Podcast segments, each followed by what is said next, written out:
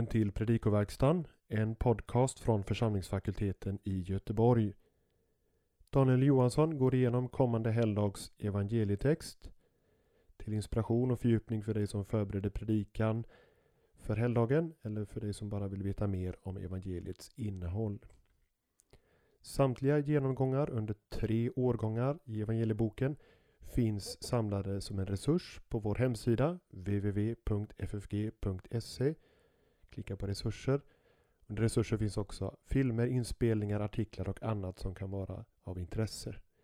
Vill du stödja arbetet med podcast eller med resurser för allmänheten gå in på hemsidan och hitta sätt som passar just dig och din gåva. Men nu Daniel Johansson, god lyssning.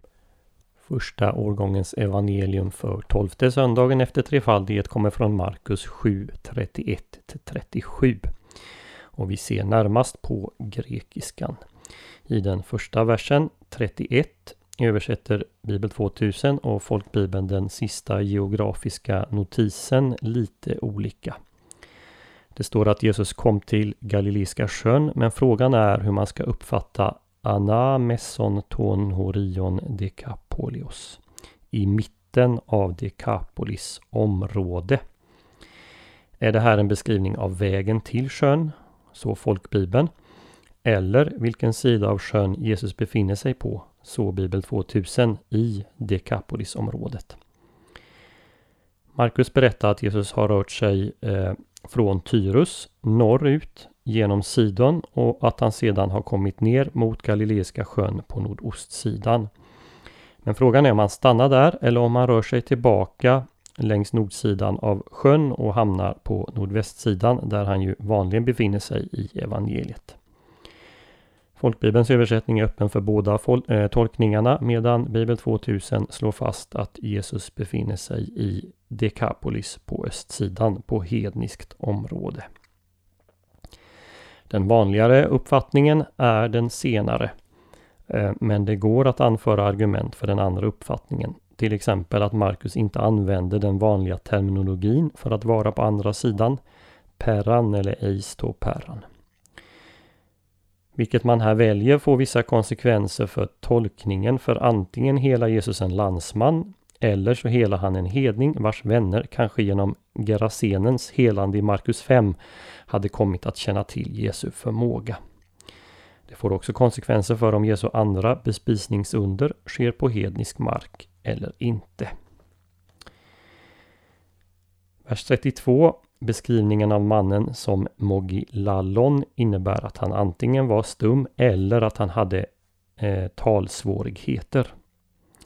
I vers 35 sägs att han sedan kunde tala orthos riktigt.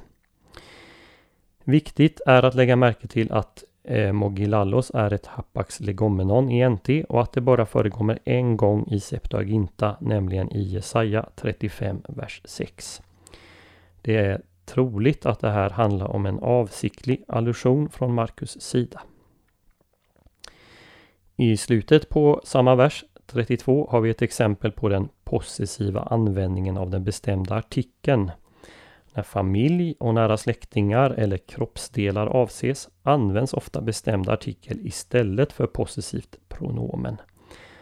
Så när det står tän skeira, handen, kan, den, kan man därför med fördel översätta med sin hand så som Bibel 2000 gör.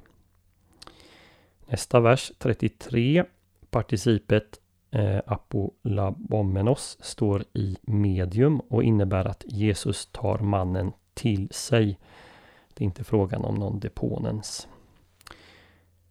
Tos dactylos auto skulle kunna översättas hans fingrar.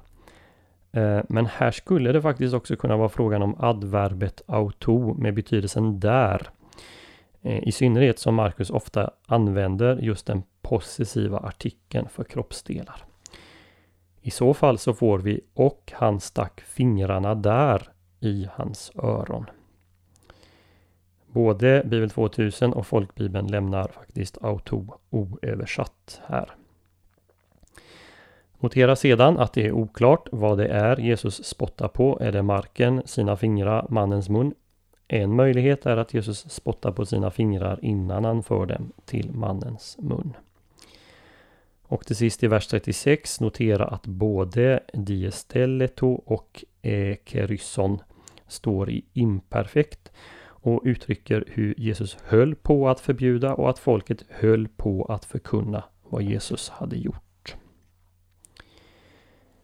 Kapitel 7 i Markus evangeliet inleds med ett samtal mellan Jesus och fariseerna om rent och orent. Därefter beger sig Jesus norrut och tar sig an de orena när han helar en syrofenisisk kvinnas dotter på avstånd. Och utspelar sig det här helandet av den dövstumme på östsidan av Galileiska sjön är det ytterligare ett exempel på hur Jesus inte drar sig för att göra gott bland hedningar. Vår text följs sedan av Jesu andra bespisningsunder. Vi bör också lägga märke till en ganska nära parallell till vår berättelse strax efteråt, nämligen botandet av en blind i 8.22 26. I båda fallen tar Jesus mannen avsides, han spottar och lägger händerna på det organ som ska botas. I det här senare fallet i kapitel 8 så antas helandet ha en djupare symbolisk mening och avse hur Jesus stegvis öppnar sina lärjungars ögon så att de ser vem han är. Berättelsen följs nämligen omedelbart av Petri bekännelse av Jesus som Messias. Möjligen är det fallet här också att det på ett djupare plan handlar om att öppna öronen till att höra Guds ord. Här kan man jämföra med Markus 4.9 eh, och sedan kunna vittna tydligt och klart om vem Jesus är. Vi delar in avsnittet i tre delar Först har vi en bakgrund som handlar om att Jesus kommer till Galileiska sjön och då för man en döv till Jesus. Det är verserna 31 och 32. Den andra delen handlar om botandet och vi kan notera att Jesus botar medelst medel 33 till 35 och till sist har vi reaktionen. Folk blir till sig av häpnad och förkunna händelsen trots Jesu förbud, verserna 36 till 37. Som redan påpekats finns troligen en mycket medveten anspelning från Markus sida på Jesaja 35, 5-6 där det står Då ska de blindas ögon öppnas och de dövas öron upplåtas.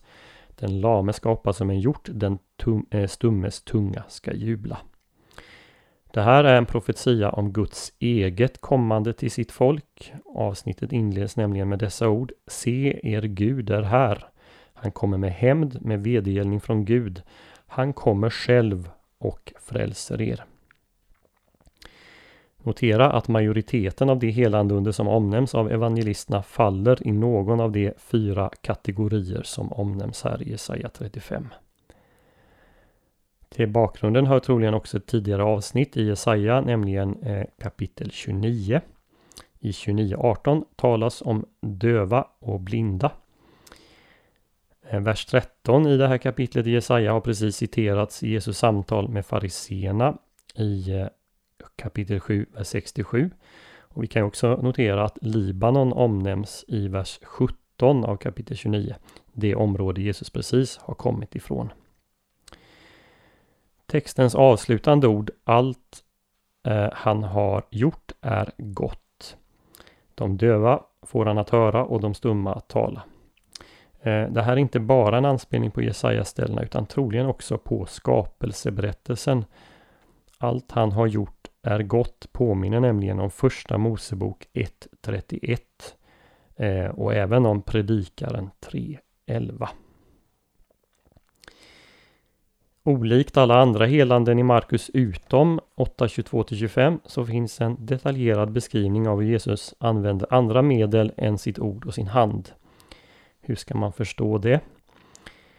Ja, en första möjlighet är att Jesus här helt enkelt använder teckenspråk för att mannen ska förstå vad det är som håller på att ske och kanske uppmuntra hans tro. Att Jesus rör mannens öron och tunga kan avse att Jesus just avser att hela dem. Spott ansågs av många ha en helande kraft och kan symbolisera Jesu avsikt att hela mannen. Och sucken och blicken mot himlen ett tecken på bön till Gud.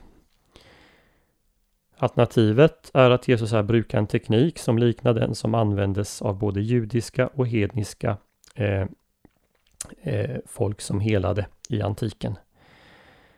Men vi ska också notera på skillnader. Här hos Markus ligger allt fokus ändå på Jesu ord. Hans uppmaning till mannen att öppna sig, vilket understryks genom att det återges på hebreiska och sedan översätts, eh, förlåt, på arameiska och sedan översätts till grekiska. Ordet effata är troligen en 1PL imperativ som i arameiskan har reflektiv betydelse.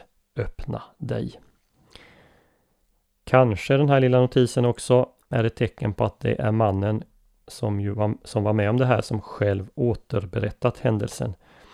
Det ord eh, som var det första han någonsin hörde, effata. Och när han öppnas kan han inte bara höra utan också tala korrekt. Folkets reaktion är typisk. Alla blir överväldigande. Läsaren av Markus evangeliet har stött på det flera gånger förut i evangeliet. I till exempel 1, 27-28, 2.12, 4.41 och så vidare. Och fler ställen kommer att följa efter den här händelsen. Jesus gör som ofta i Markus eh, förbjuder folk att tala om vad som har skett. Eh, det som har kommit att betecknas Messias-hemligheten. Men ju mer han förbjuder desto ivrigare förkunnar folket om vad Jesus gjort. Eh, så är det också till exempel i 1.44 45. Mannen eller folket lyder här inte Jesu förbud, men är det nödvändigtvis negativt att så sker? Troligen inte, enligt Markus, för han använder ett mycket positivt laddat ord om vad de gör, de förkunna. Och jag har i pdfen till den här podden på vår hemsida räknat upp eh, flera av de ställen där det här verbet förkunna, kerysso, används. Så ett positivt ord. Alltså, folket gör här vad Markus läsare förväntas göra. De vittnar om Jesus Kristus. Jesus själv söker inte berömmelse, men hans storhet är sådan att den inte kan döljas. Tack för att du lyssnat. Du kan enkelt stödja utgivningen av Predikoverkstan genom en swishgåva till nummer 123 100 8457. Ange FFG Podcast i meddelandet. Vi vill också uppmuntra dig som arbetar i församling att föreslå kollekt eller anslag till församlingsfakulteten. Tack på förhand.